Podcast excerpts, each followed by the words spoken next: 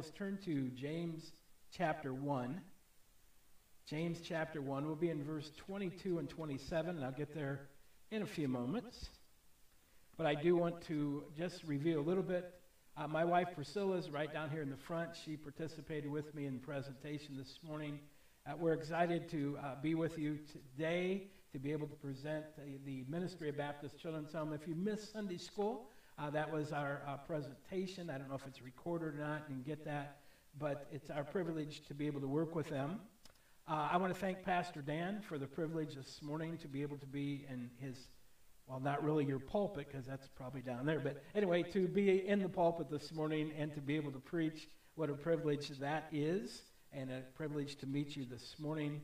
Uh, I have enjoyed getting to know uh, Pastor Dan through our phone conversations, meeting him briefly at after one of the uh, meetings, and just uh, appreciate uh, his work and his ministry that he's going to have with BCH. As I mentioned, we are Priscilla and Wayne Menego. Uh, we are traveling representatives. We're almost out every single week presenting the ministry of Baptist Children's Home. Uh, I can't, don't have time to go into all the history, but I was saved through their ministry as a teenager. I was not in the home, but the children in the home at the time reached me with the gospel of Jesus Christ.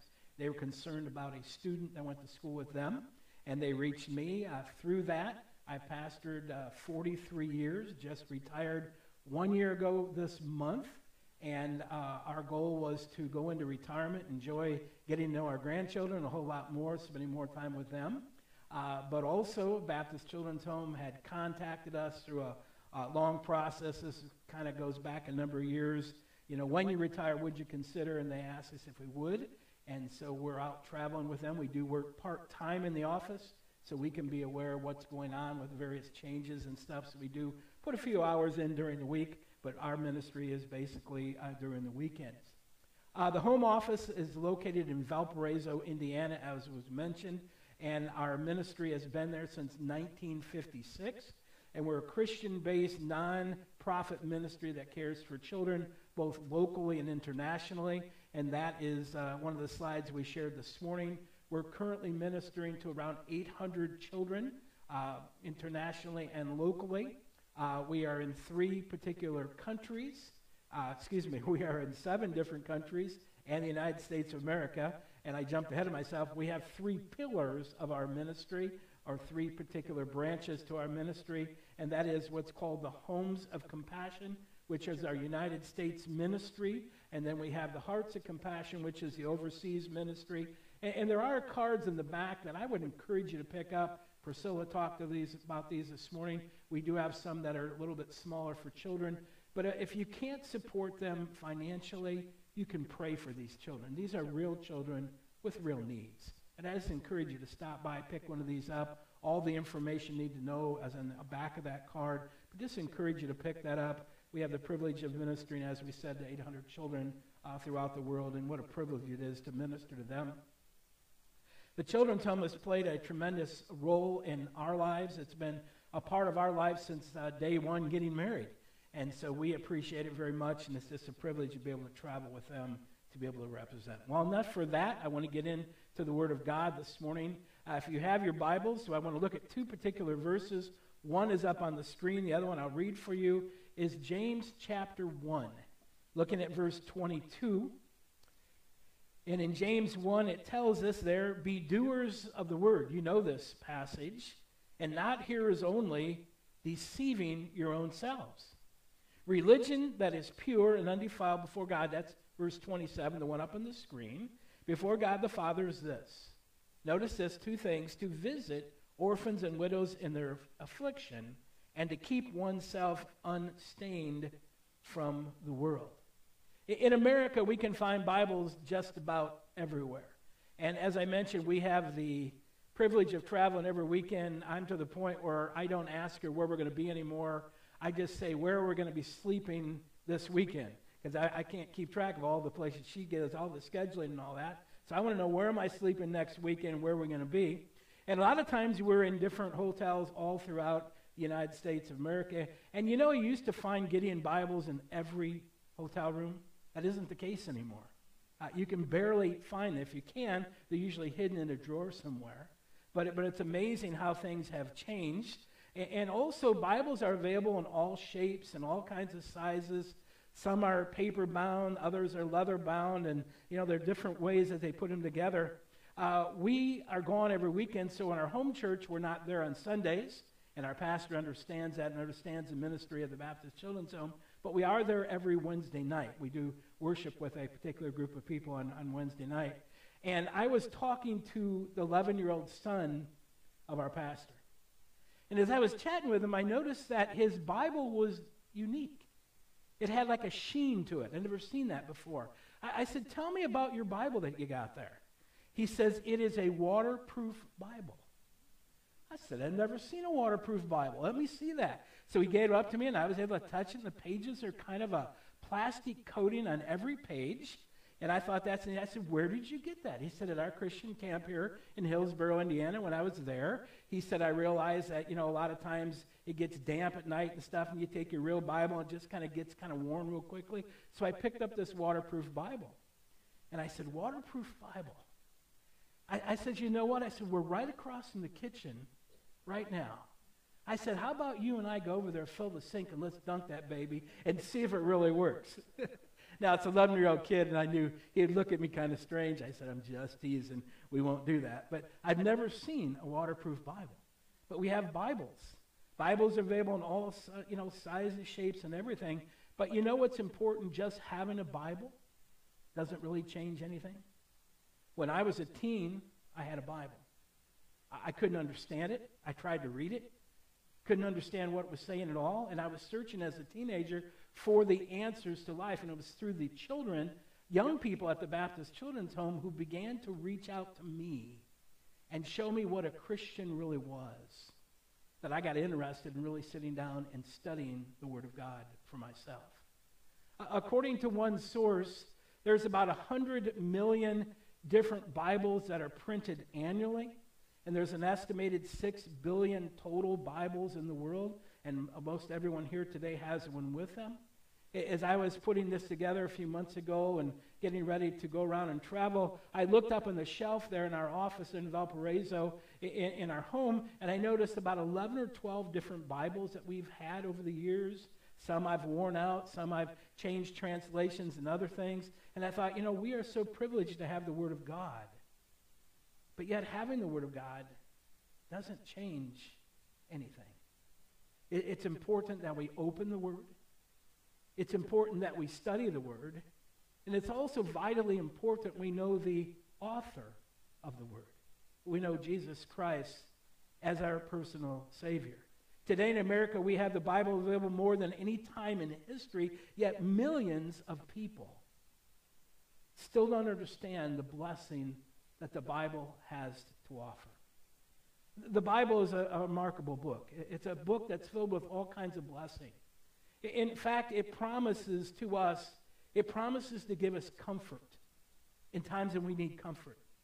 It promises to give us strength in times that we need strength. It promises us hope. It gives us wisdom for decisions we need to make. It also provides for us in joy and also power and purpose for living. There's so much we can gain from the Word of God. When, when I was saved, I was saved as a teenager. I was about 16, 17 years of age. Told a little bit about that story this morning. But I went off to Bible college uh, at 20 some years old. I think it's 21. Folks, I didn't know much about the Bible at all.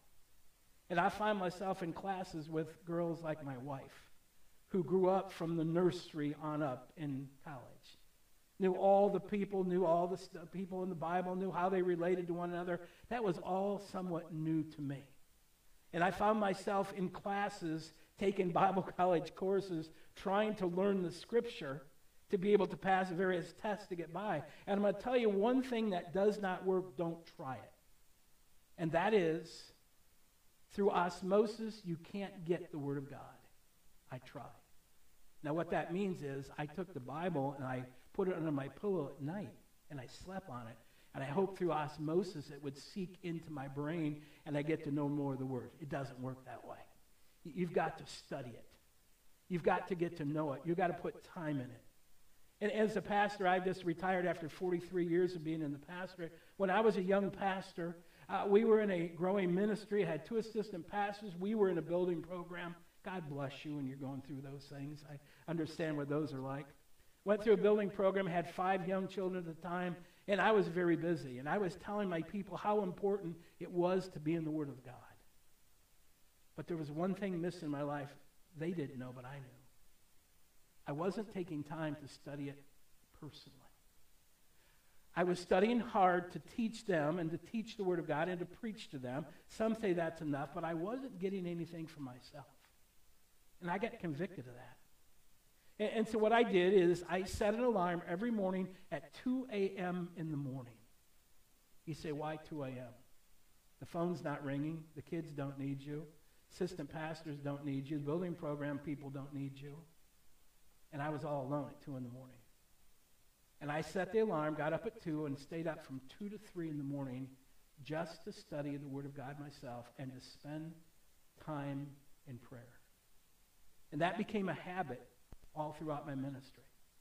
My wife will attest to you that when 2 o'clock comes around, no alarm needs to go off anymore. I just automatically wake up around 2 or 3 o'clock in the morning, and I'm awake. I get up, usually go to the kitchen table, and I spend time alone with God. Now, it's not so important now because I'm retired and have a little bit more time on my hands, but it's such a part of my life that's a habit. And I encourage you to be in the Word of God on a daily basis. When it tells us in the Word of God that we need to be doers of the Word, we need to know what it says. We need to spend time in it. We need to spend time in the Word of God. And so it's important that we understand the command that we have in James 1, James 1.22 is that we must be a doer of the Word in order to be a doer, you've got to know what the Word of God says. You've got to spend time in it.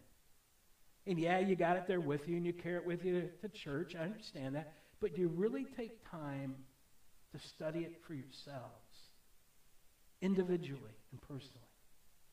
And maybe you're like me as a young pastor. I'm just too busy. I don't have time to. No, that, that wasn't a good excuse. And God convicted me of that. I'm glad He did. But I trust you take time to be in the Word of God every single day. But also, it's not only important that we understand the command to be a doer, but also it's important that we understand that if we don't do it, we're going to end up deceiving ourselves. Again, notice what it says Be doers of the Word, not just hearers only, deceiving yourselves. Now, again, not hearers only. It's important to understand they didn't have the Word of God like we have it today. We have it in printed format. We have it in all kinds of translations. You have it on your phones. You have it on your iPads. We have it all over the place for us. And, and yet it's important that we not just be, uh, we, we can't just be hearers only. They would sit in a group like us and they would hear the Word of God. And they'd have to listen to hear, hear what's going on and take it in for themselves and make application. We can take it home and we can read it, we can study it, but do we? Do we take the time to be in the Word of God like we should? And then it says, if not, we're deceiving our own selves. In other words, we're getting to a place where we think we have favor with God when we really don't because we're not in His Word like we ought to be. Be a student of the Word of God. Spend time in it on a daily basis. And then we think, what are we to obey? What's important for us to obey? Well, the scripture says that we're to obey, be doers of the word. We're to be in the word of God. Again, do we take time to do it? Do we take time to study it? Do we take time to read it? Do we take time to understand what's going on in the particular text? Are we satisfied just hearing what the preacher has to say or just hearing what our Sunday school teacher has to say? Or do we spend time every single day in the Word of God? It's not an option for us to obey what we want to obey, but we must be willing to be, obey God's Word in its entirety. That means we must know what it says to be in it. And then the warner, warning there is that we're not to be hearers only. You must first be a hearer before you can ever become a doer. So that starts with the fact do you know Christ as your Savior? As a teenager, remember I said I was reading the Bible, but I wasn't getting anything out of it because I didn't know the author. I'd never had a personal relationship with Christ as my Savior, but seeing the testimony of the children I was, young people I was in school with who knew Christ as their Savior, they were shining their light in my darkness every single day. I went to school with them. They didn't talk like me. They didn't act like me. They didn't respond like me. They were different. And that was appealing to me as a young person. They had something I didn't have. And what I found out, it was Jesus Christ in my life. So, in order to be a doer of the word, we start out by being a hearer, and then we get to know the author of the book. And once I knew Christ as my Savior, it's amazing how the Word of God began to open up. And I began to study. When I was saved as a teenager, my senior year in high school, I went to a small rural uh, community school in Couts, and I was in athletics, even with my height and all that. But I, I was a catcher in our varsity baseball team, and I broke my shoulder I broke my left shoulder. They put me out in right field one time, and I was playing the outfield, and there was a track. Long story. I forgot the track was there. Reached out and threw my hand to protect my face. Didn't hurt my face, and broke my shoulder. And so I was laid up for my senior year, getting repaired on my shoulder. It was during that time that Pastor Jerry Titus, the one who led me to the Lord, says, "You know what? The hospital's 10 miles away. Why don't you ride with me tomorrow, and we'll go visit some patients." Had nothing better to do. Why not? So I'd ride with him, and what he started to do was disciple me. He started pouring his life. If he told me what he was going to do, it probably would have scared me to death. But he started pouring his life into me. And those were teaching times. And he said, You know what? This is uh, Tuesday. On Friday, I need to go back. How about doing it again? But in the meantime, why don't you read John chapter 1, write down any question? I wasn't smart enough to realize what he was doing. He was teaching me Scripture. And so I would read John chapter 1. I'd write out all my questions. I would ask him, and he would answer question after question that I had. He was pouring the Word of God into me to be a student of the Word. You must first be a hearer before you can ever become a doer. And so it's important for us to spend time in the Word of God. Twofold process be a hearer, then be a doer, so we don't deceive our own selves. But I want to get to the second part of that, and that is the example, or I could say here, how, how much uh, you would be changed if you would be willing to obey God's word. But we've got to be able to get in it to be able to obey it and know it. What's the example then of being a doer? Well, notice again verse 27 real quickly. It says to us, religion that is pure and undefiled before God the Father is this.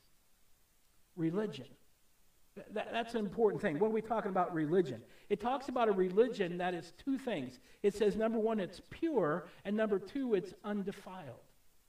What do those two words mean? Well, they're synonyms in the, ri- the original language. And that means the first is emphasizing cleanliness, the second's denoting freedom from contamination from outside sources. James clearly recognizes the need for religion, but also a religion that is active, a religion that is real. Remember, as a teen, I was searching. I went to every church in our community, and I was hearing things, but I wasn't seeing people living what I was hearing. That was confusing to me. He's a Christian. I, I, I know what he. I know where he goes. I know what he does. And there's a kid I go to school with, and boy, his life's no different than mine until I ran into the Baptists at the children's home. And those kids were different. The Word of God had become a part of their life, and they were living the Bible on a, on a daily basis. That means when something happened in our athletic practice, they didn't get upset, storm off, and get angry. They seemed to handle it differently. And I said, they got something I don't have. And, and they have the, the implanted Word of God in their life. So we have these two synonyms here that we're to have this word that's pure and it's undefiled. In other words, it's for people to see that it has impacted our lives. Has the Word of God impacted your life? Has it changed the way you behave? I, I grew up with a brother who was an atheist. He would have nothing to do with religion. He was a very foul mouthed individual. He, he was a very ungodly person, had gone through marriage after marriage. And my brother rejected Christ. But as I was pastoring in the Valparaiso area, I had an opportunity to minister to my own mom and dad. My dad was unsaved. My dad started coming to church because I was a pastor. He thought I ought to be there. He'd sit in the back row. He'd sit like this. You know, but I was his son. And the scriptures started getting through to him, and he would listen. And my dad came to a place where he trusted Christ as a Savior. And then my mom came out of her shell, and my mom began to live the Christian life. Now I have a mom and dad living for Christ. They're caring for my nephew. My nephew at the time was seven or eight years old. One of my deacons is discipling my dad. He's discipling my mom, and my seven or eight year old nephew's there hearing all this. He gets saved.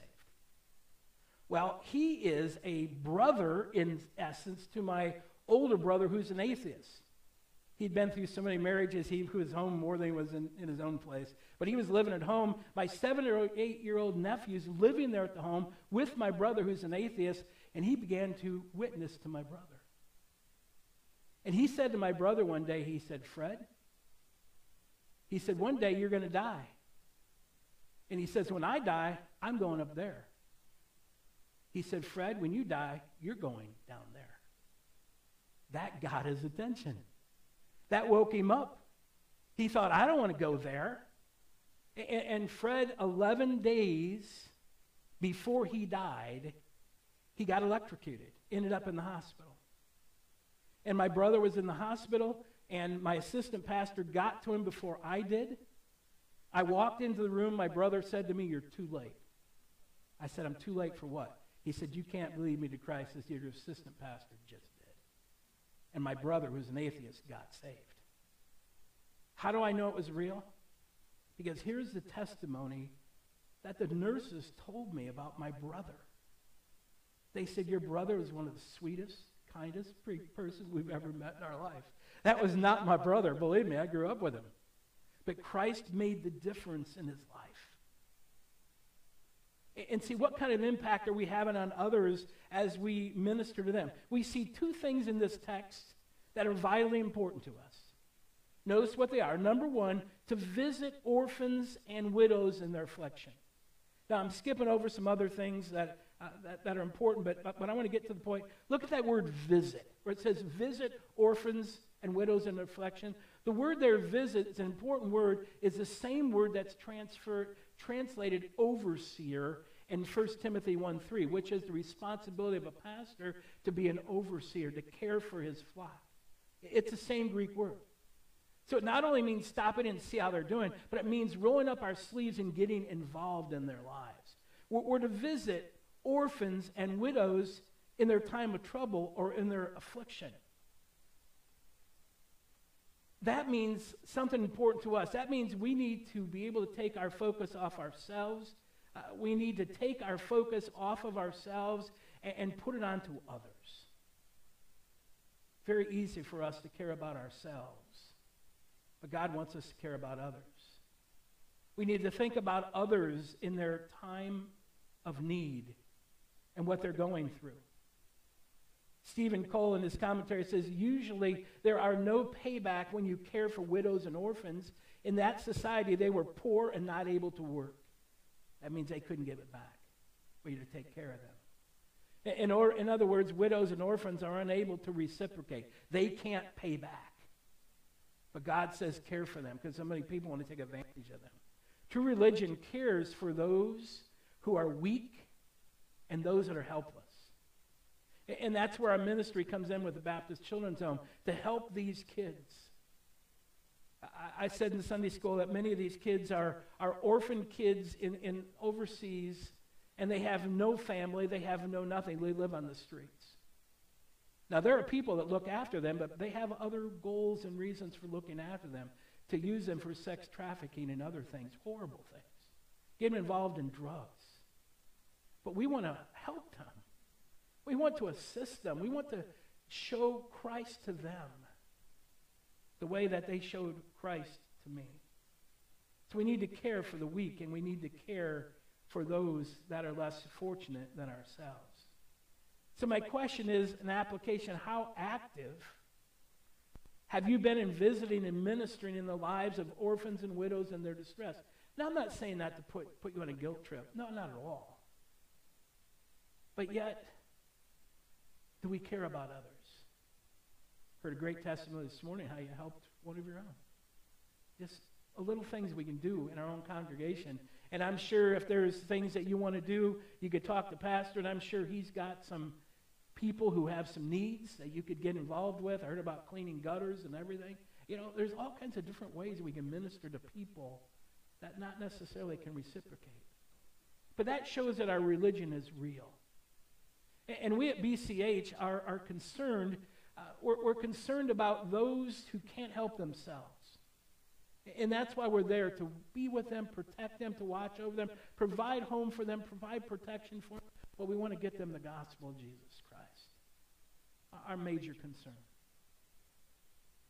A believer, then, that is God pleasing is one who helps others in their time of need.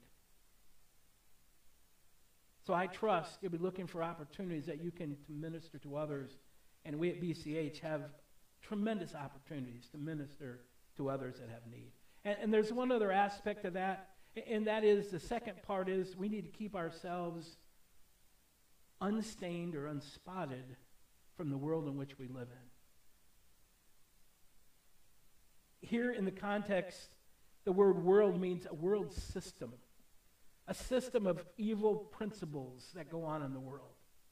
And we get the world's philosophy all the time through listening to the news, through reading the material that's out there. We hear about the world's philosophy all the time. The only way we can counteract that activity, folks, is to be in the Word of God and know what God wants us to do.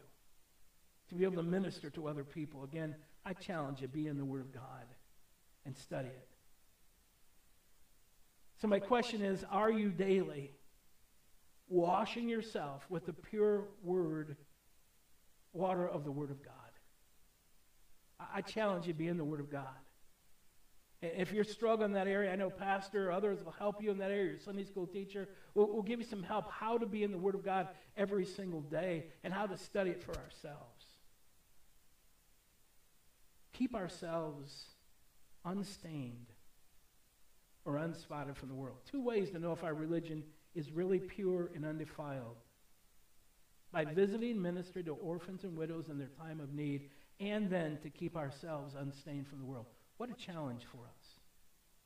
Two theological students were walking along a street in the Whitechapel district of London, England, a section where old and used clothing is sold. What a fill illustration all this makes, said one of the students as he pointed to a suit of clothes hanging on a rack on a window. And the sign said this slightly soiled, greatly reduced in price. That's, he continued, we get soiled by gazing at vulgar pictures, by reading coarse books, by allowing ourselves little indulgence in the dishonest or lustful thoughts. And so when the time comes for our character to be appraised, we are greatly reduced in value just like the stained clothing. Our purity, our strength is gone. We're just part and parcel the general shop worn clothes of this world. You see, the point of the command that we have here is that we are to obey the Word of God. You can't obey unless you know what it says. We must be in the Word of God every single day. The two commands in James 1:27 are real. They need to be obeyed by you and me. To take care of those less fortunate than ourselves and to keep ourselves unspotted of the world. How do we keep ourselves unspotted by this world? Again, by being in God's word every single day. That's my challenge for 43 years as a pastor after I was convicted personally to be in the word of God every single And, and I, I know Joe, your former pastor, know him very well. Appreciate Joe Humrickhouse. Appreciate the ministry he's had here. Appreciate Pastor Dan and the emphasis he has. I know you've been taught well. But I challenge you, be in the Word of God every single day. 2 Corinthians 3, 2 and 3 says, You yourselves are a epistle written on our hearts, known and read of all men, for as much as you are manifested by us, written not with ink, but with the Spirit of the living God, not in tables of stone, but on fleshly tables of our heart. What, what does that mean? Basically, it means this the only Bible that some people may ever read is your life. Oh, that's scary, isn't it? But that was true for me. I saw the lives of the young people in the Baptist Children's Home, and they were different. Christ was living through them. And that drew me to them. It drew me to a place where I needed to understand what am I missing? What isn't there? And the answer was Jesus Christ. And maybe here this morning and maybe you carry a Bible, maybe you even take time to read the Bible. Most people who have Bibles don't even take time to read the Bible. I didn't bring those statistics, statistics I can't say the word, statistics with me, but they're, they're, they're, they're, they're huge. Just because we have it doesn't mean we read it and study it. So I challenge you to be in the Word of God every single day because the only Bible that some people may read is your life. My brother, an atheist, got saved because a seven year old boy had a change in his life. Being discipled with his grandma and grandpa, got saved, and was able to be a light to my brother's darkness and he trusted Christ. Someone has expressed this very poetically. It says, The gospel is written a chapter a day by deeds that you do and by words that you say. Men read what you say, whether faithless or true. What is the gospel according to you? Do they see Christ in your life? They see it lived on a daily basis? The only Bible that some people may read is your life. Be a witness for him. Our gracious Heavenly Father, we thank you for this morning to be able to be in this pulpit. I thank you for the victory that it has and will continue to have. And Lord, I pray that if there's anyone here this morning that's not put their faith and trust in Christ, maybe they even carry a Bible with them today, but have never really known the author of that book, that they might be convicted of that and come to know you today. To come and talk to someone, maybe somebody they came with this morning, or the pastor, or somebody else they know here in the church, and say, I need to know Christ as my Savior. I need to put my faith and trust in Him and Him alone, that they might take care of that today. And then for Christians that are here today, that our religion might be real, that people will see Christ in us by the way we act, the way we react to various situations, that they might see that you are real in our lives. Lord, I pray that we'll be convicted if we haven't been a very good testimony this past week. Maybe we did some things we're not proud of. Maybe we watched some things we shouldn't have watched. Maybe we listened to some things we shouldn't have listened to. But Father, I, I'm thankful that you are faithful and just to forgive us our sin and to cleanse us from all sin.